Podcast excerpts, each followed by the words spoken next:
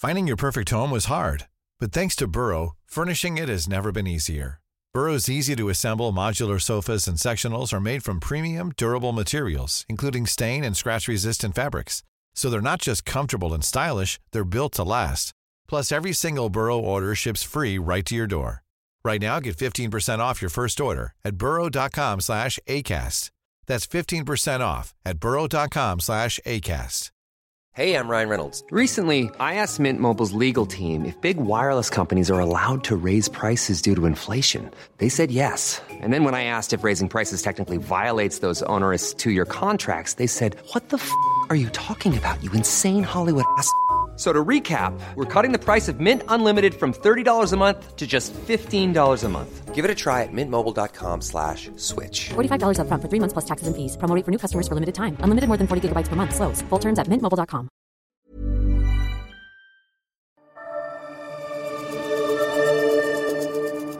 traditionally, historically, until really very, very recently in time, politics has been male. You know, if not completely male, predominantly male. And we are still fighting really hard to get it to be equally male and female.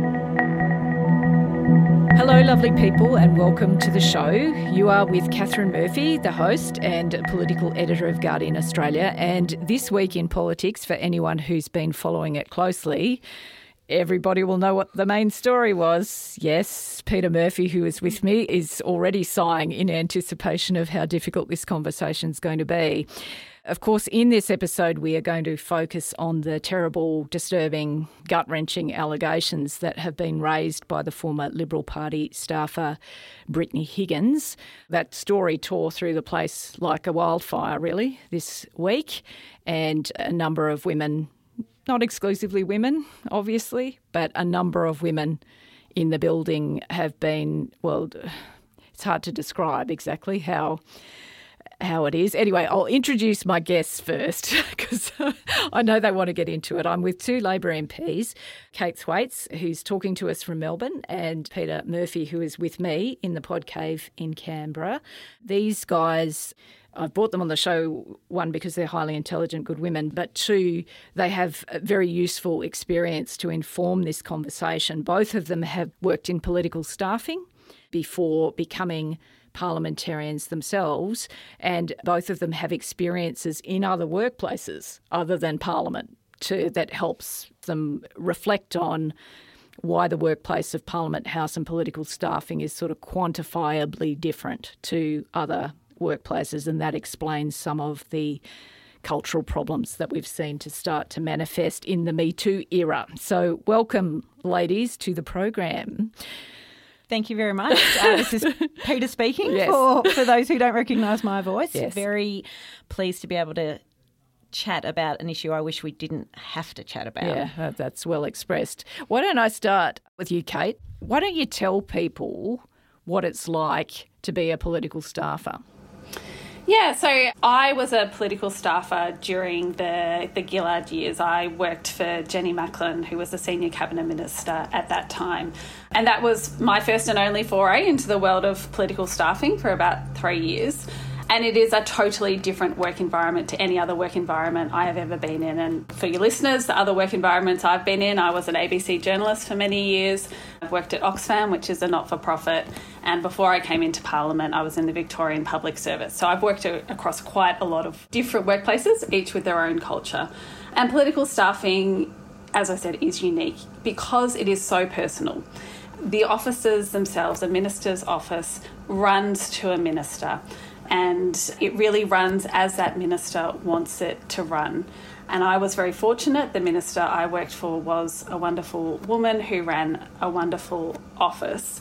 But unlike other workplaces where you work as part of a really a broader ecosystem and there's links between different teams and different structures and there's an HR department that brings some of it all together.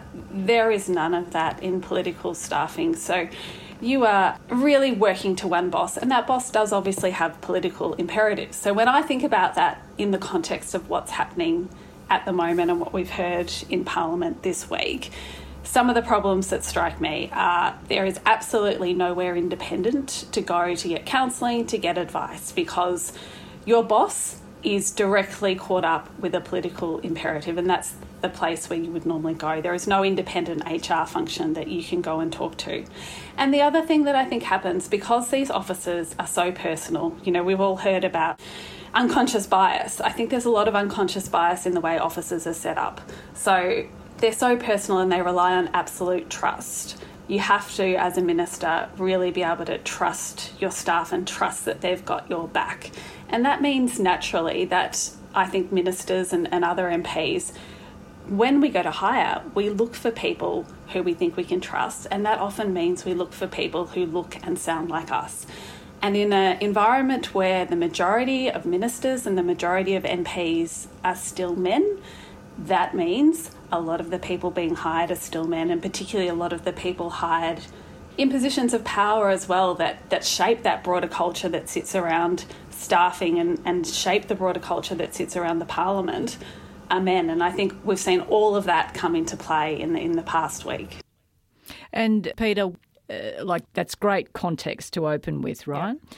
But in terms of being in staffing, as Kate says, it's, it's, very political. It's sort of like I always think of political offices as, as analogous to to courts, as in not courts of law. I mean like monarchies, but oh, like sort yes. of principalities, oh. right? Because it's sort of like the the boss is the boss. Everything uh, revolves around the needs and expectations yeah. of the boss in a way that's not that is quite quantifiably different to other workplaces, but a little hard to explain.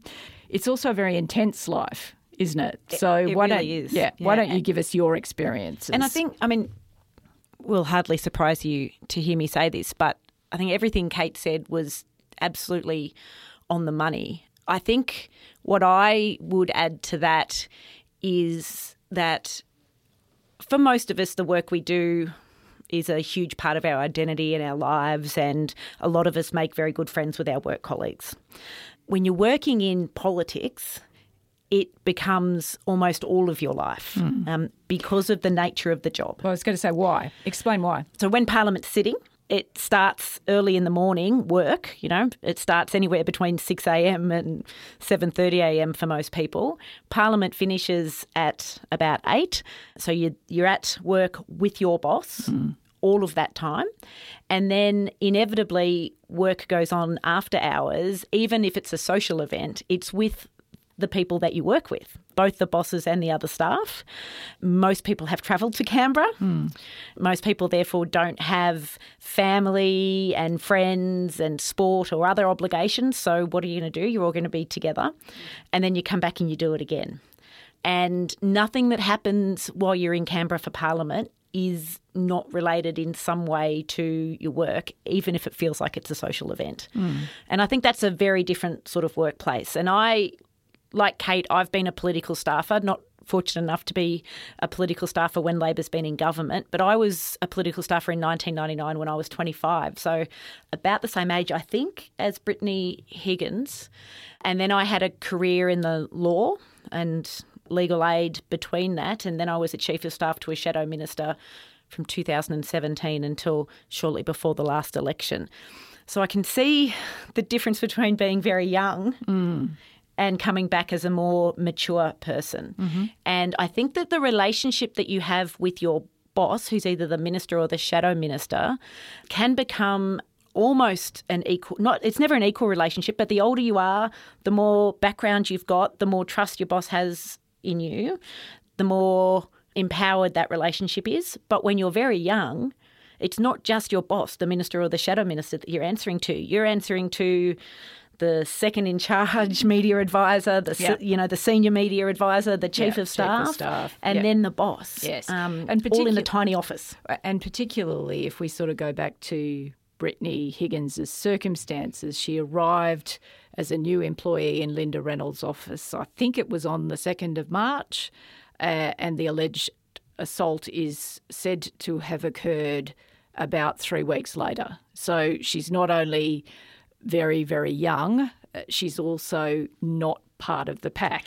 That's right. And I can remember, I can remember being 25 years old and getting I said exactly the same words that I have heard that Brittany Higgins said. It was my dream job. I got to do justice policy to try to change the world for, for disadvantaged people. And I was in the federal parliament working for these amazing senior politicians and felt simultaneously excited and very insecure. Mm. And often, how do you cover that insecurity? You try to be part of the group. And I can see why Brittany Higgins was wanting to be part of everything. She did nothing wrong. It's up to the people around the new staff to help them feel like they're part of the group um, mm. in a way that is safe and welcoming. Safe and welcoming. Yes, Kate's, Kate's dying to bust I am. Go on, girl. Um, Go on, do I, it. I was going to say that, you know, one of the reflections, you know, again, it feels like an endless reflection that we have that there's not enough women in politics and some mm. of the barriers that stop women from becoming MPs are the same barriers that stop women often from becoming staffers, particularly senior staffers. Because women who are at a you know point in their career where they're probably looking to have children those women are not able to work 24 7 away from home on behalf mm. of a minister. So, again, often what we see in the makeup of these offices is people who are pretty young and maybe are on their first or second right. jobs. Mm. You know, again, amazingly competent people because that's who are often attracted to these to these jobs but in terms of again thinking about what makes up a broader culture and the fact that a you know a workplace that has a diverse group of people in it is likely to lead to a better culture there are probably not many older women in senior positions walking the ministerial corridors as staffers because those women have had to decide that they need to be home raising their children. Yes, exactly. But also, just one thing, I'll get both of you on this. It's sort of the other point of uniqueness. You've both sketched out why Parliament House is a unique environment to work in. But one thing, uh, Peta went to it really in terms of the difference between her experience as a young woman mm. as a staffer and an older woman as a staffer. It seems to me that political offices are quite unequal offices in the sense that every office has a hierarchy, right? Every every office does. You know, senior people, less senior people, people mid career people, whatever. Right? I'm not suggesting that hierarchy is an, is a is is an invention of politics, but it's sort of like it goes back to that point you have both raised about there's, there's not an independent HR department, for example, right? Like political offices are not equal workplaces. There is the principal, the, the, the minister or the or the parliamentarian, you both now, you set the tone, you set the objectives, and your staff are there to serve your objectives, which is part of obviously in your in you guys' case, the Labor Party's objectives, right? So it's sort of like this. It's it's hard to describe this, but it's almost like my impression of political staff is that you don't have independent identities by and large. You work, someone else sets the tone, and if there's a penalty shootout between the, the, the needs of the principal and your needs, the principal wins. I think that's broadly correct. I want to add something else to this, and this is part of the cultural but the systemic issues as well. I think that's why, in part, the Westminster system developed so that the politician or the minister is responsible for what happens in their office. Mm, exactly. Um, there's a reason for it. There's no, a reason. Yeah, there's exactly. a reason for it. There's and I, it. my personal observation, and again, I I've not worked as a staffer in a Labor federal government, so it's an observation coming back as an older woman and watching what's happening in a in the Liberal government, is that if a culture develops partly where there's inequalities that are usually and often gender based, mm. and where there's a walking away from that Westminster system of responsibility and the capacity to say, well, I didn't do it, my staff did it. And I think a growing culture that I've seen in the last few years of perhaps empowering staff, either overtly or implicitly, to go off and do things mm. but not tell the boss about well, it exactly. so the boss can have staffer. plausible deniability. um, is it any surprise then that some of the cultural norms that we would expect in a workplace don't seem to exist? Yes. Yeah, and that's, that's, that's on all of us as MPs. And, and that's where you know, I think now coming back into the building as both an employer and an MP, it's made me realise how much of that is actually within our grasp to change. And one of the things that I think has frustrated me since I, you know, have had the honour of being elected and coming back into Parliament is there seems to be this entrenched view around the place that this is how things are in this place. They're not good, but actually it's just how it's got to be. And that seems that view seems to operate on a number of levels around how Parliament functions and things that the public are always telling us they do not agree with that would not happen in any other workplace. There's a almost a collective shrug of the shoulders and a sense that that's the way things happen here.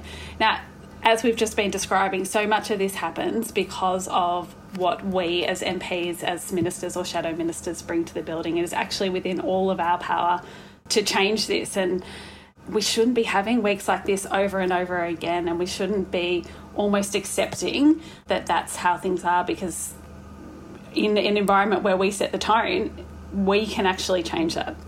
Well, that's a brilliant segue to what needs to change. Yeah. So, Peta, why don't you take that up? Kate's articulated some individual responsibility, which is important, right? We all, we all, and and me and my sphere, we all set the tone, right, in our different spheres. But structurally, what needs to change?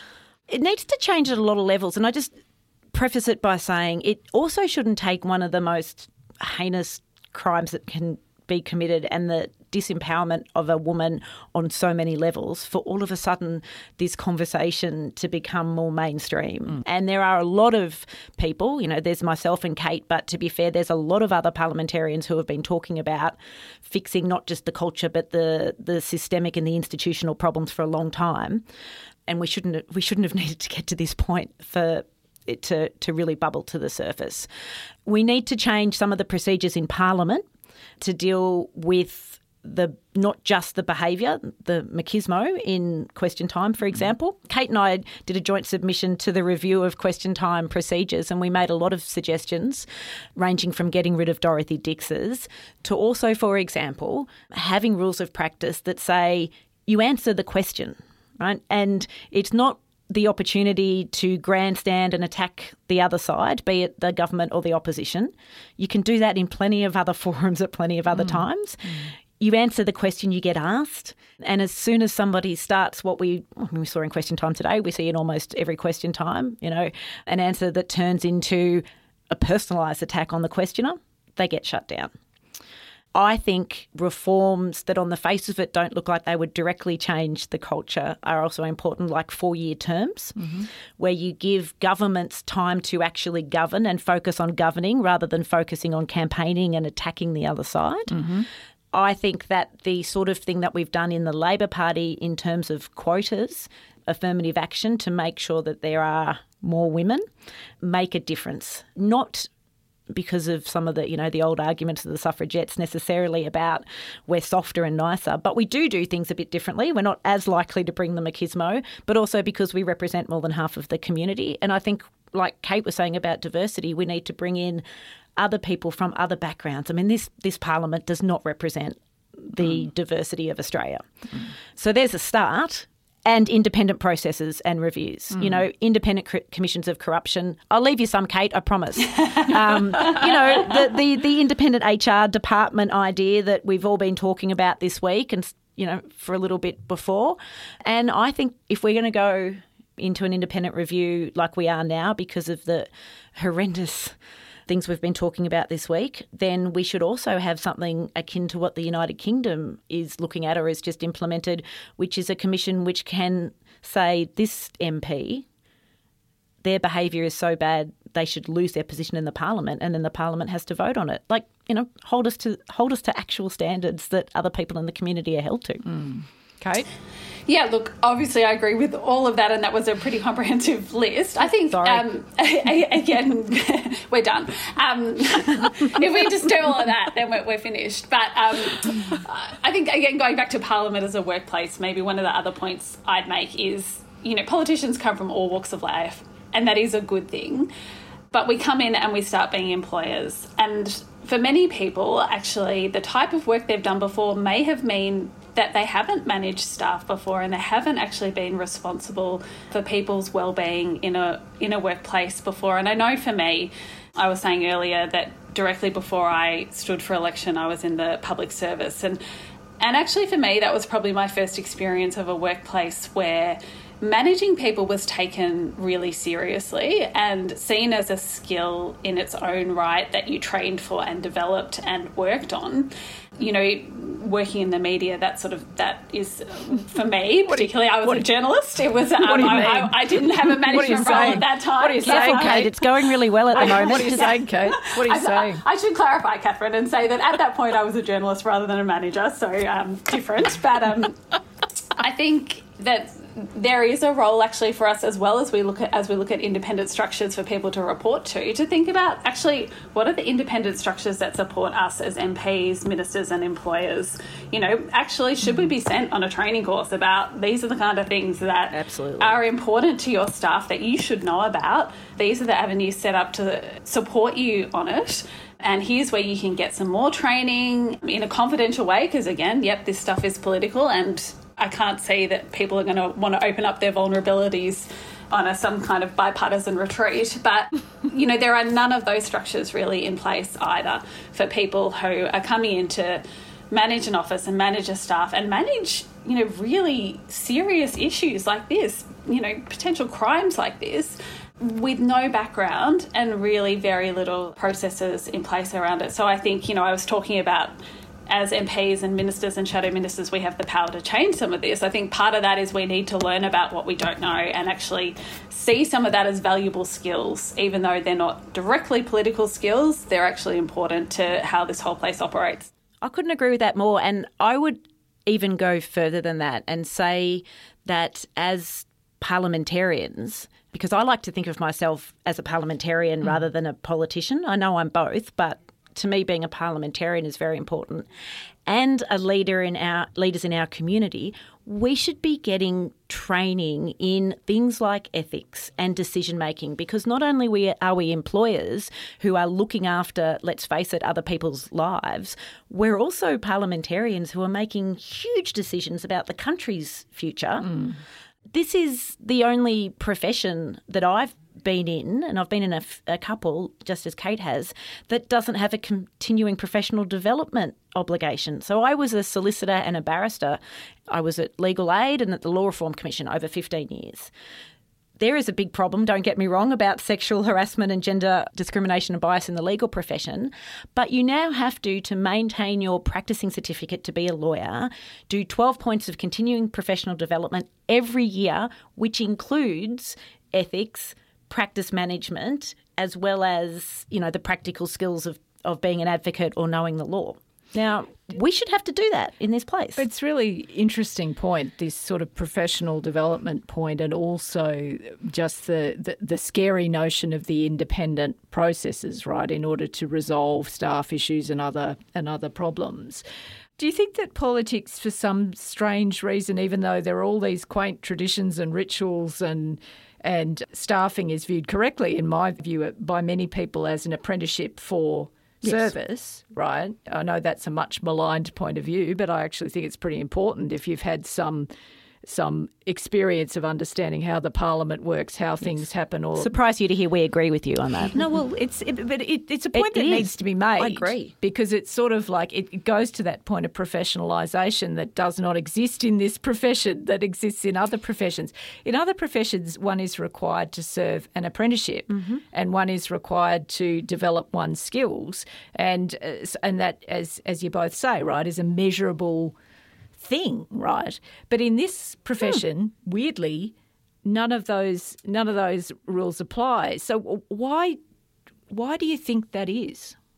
Why do you reckon that is? I think you've you've just identified some of I've it, Katharine. Both of you. There is, I think, as you've just said, there's a sense out there that professional politics is actually a bad thing. That people like Peta and I, who have had some experience working as staffers, actually that means we're not in the real world and we don't know how the the real world operates. Now we both obviously disagree with that. And as we've both said, we've had a number of different jobs as well. But I think there is this sense that real politicians are people who, you know, have had jobs outside of, of working in politics. And I think, uh, like I was saying before, we're at our best when we're a diverse parliament and where we actually value skills. And they may be skills that you learnt as being a staffer, or they may be skills that you learn once you're an MP because there's actually a, as we were saying, a, a support system, a training system in place to help you develop those skills as an MP, as a minister, as a shadow minister.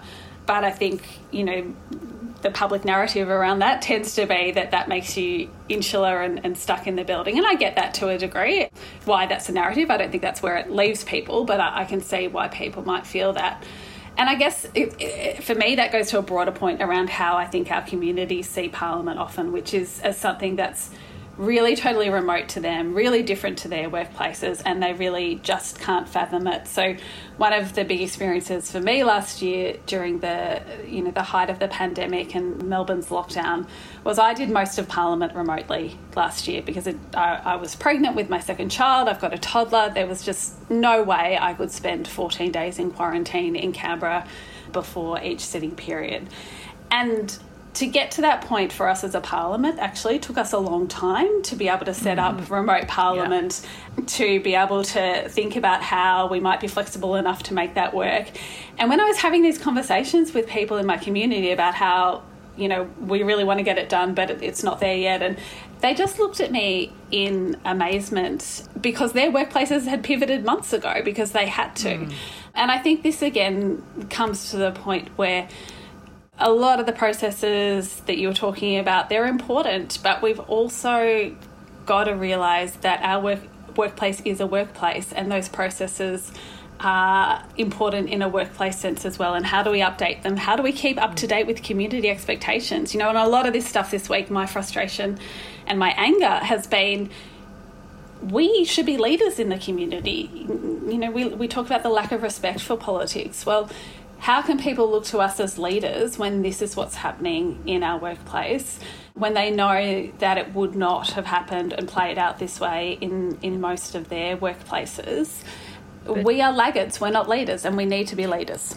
But in that laggard, not leaders thing, I'll just I'll just ask you bluntly: Is it because it's it's a palace of bros, the Parliament? Is it because it's basically a bunch of blokes, with all due respect to all the men in my life whom I love and all men listening to this podcast are not necessarily socialized to be self reflective in the way that women are socialized to be constantly self correcting, self critical, and wondering what they're doing wrongly. There's a big why here, and I, and, and I might have dumbfounded both of you, and I'm and I'm dumbfounded myself. Like why, why has, why why why has this happened? So, without without sounding like one of those trite politicians that says, "Well, it's a very complicated issue," I, mm. I genuinely, I think there's just there's many streams that have that have come together oh, to form an ocean. I don't know, but to get to this place, right? So, yes, traditionally, historically, until really very very recently in time, politics has been male yeah. You know, if not completely male, predominantly male. And we are still fighting really hard to get it to be equally male and female. Not all men behave badly, and not all male politicians in this place don't get it. And you know, we probably wouldn't have had some of the changes we've had in our party in terms of female representation if there haven't hadn't been men being part of pushing for it. Mm. But you don't change a culture overnight. And I think that's part of it. I think part of it also is, by definition, this is very insecure work. Yes. Right? I, I, mean, Kate and I might have the privilege of being parliamentarians for two and a half years, mm. you know, or we might get to do it for 25 years. And every two years, you're faced with the, the chance of losing your job. And we are here and we're part of our party the Liberals are part of their party, the Nationals are part of their party, assumedly, because they think that the ideas they have and the principles they have and the ethics they have are what are the best to deliver for our country. Yeah. So it's a workplace, but it's also a place which by definition has to have some conflict. And I think mm. it's the way we conduct that conflict that is part of the problem. Mm. So because why? Because it diminishes the the prospect of common values, common common norms, common institutional yes. responses. So it is a bit naive for anyone to think, why can't we all just come here and agree on the future Oh, of Australia? no, no, no, I I don't- don't I think don't you think that. that. But No, yes, no. but but on the other hand, I think that people would understand us having a different approach to the Liberal Party and, you know, even us holding the government to account and saying sports rorts are atrocious if it's always done in a way that is forceful and stands up for what you believe in and calls out things that are bad, but doesn't resort to essentially the verbal equivalent of a dust up, you know, mm. behind the pub. Mm. And so I think that's part of how we get here. And I think the other part is I'm just not sure, for whatever reason, that many people have thought about the fact that because we want people from diverse backgrounds, we end up with people here who bring experiences which are terrific, but have never read a statute book. Or, you know, because of the lives they've li- lived, have never turned their minds to what the processes of a parliament are or, Yeah. or how any of that works. Yeah. And no, apart from a small induction when you first get elected, no one gives them training. Yes. And I'm a barrister who has had two separate stints of working in this place as a staffer, and I still find it difficult at times, right? I'm still learning, and I think what it must be like for someone who's, you know, representing a rural electorate because they're an amazing advocate for farmers. Hmm. And no one's given them that training. So, I, you know, they're two of the big streams I think that contribute to, you know, people not being given all of the capacity that they've got to be able to deliver. And let's be blunt, it's a blokey place. Like it just, it just is. There is a majority of men walking around. You know, I, you know, I think there were three women here who, as we've all been saying, have had quite a bit of experience in this building. It is a blokey place, and the behaviour. You know, again, as Peta said, we're not going to say all men are like this and all women are like this, but the behaviour is what you Yeah. would often associate with masculine tendencies. And I have, you know, said through this and through other things that what I'm, you know, one of the things I'm really concerned about is the more this becomes a self perpetuating cycle because the more it turns good, sensible women who actually would be wonderful advocates for their communities in the parliament of standing for office. Because why would you put yourself forward to come into an environment where it, it you know on the face of it the people who get rewarded are the people who can shout the loudest are the people who seem to be in it for their own advancement. And that is actually the behavior that gets you noticed and tends to on the surface of it get you promoted. I can see why, you know, many, many sensible women think that is not for me. And as we've just been saying, that then becomes a self perpetuating cycle into the culture of the place. And I think, you know, one of the reasons Peta and I are really concerned about this is it affects what governments can do. So, you know, we are both Labor politicians because we're progressive and we think governments have big impacts on people's lives and they change people's lives. Now, governments cannot change people's lives if people do not trust government to do that. Exactly. And our behaviour in this place and how people view that behaviour is so linked to that trust, and we can't keep squandering it.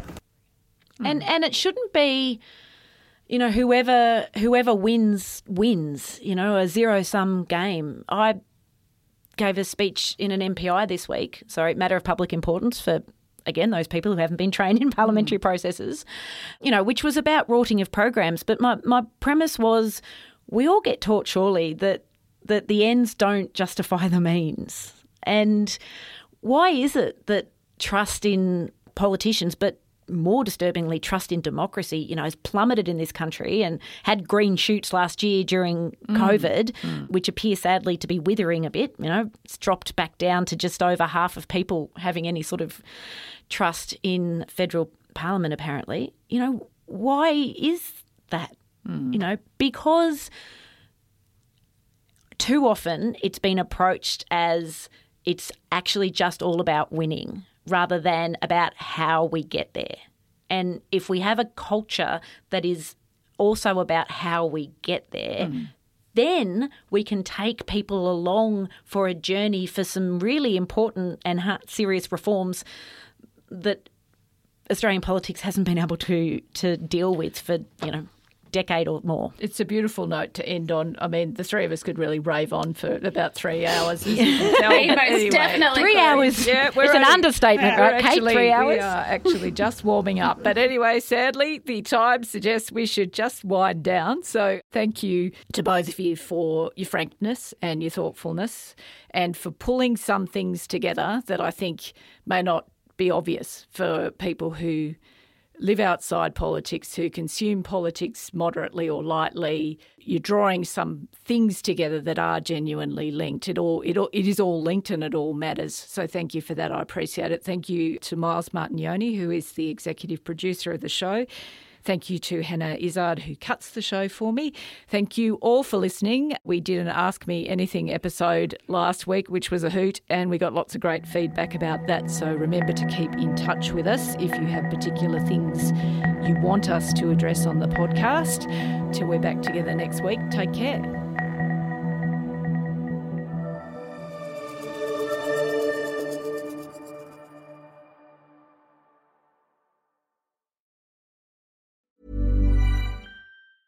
Tired of ads barging into your favorite news podcasts? Good news. Ad-free listening is available on Amazon Music for all the music plus top podcasts included with your Prime membership.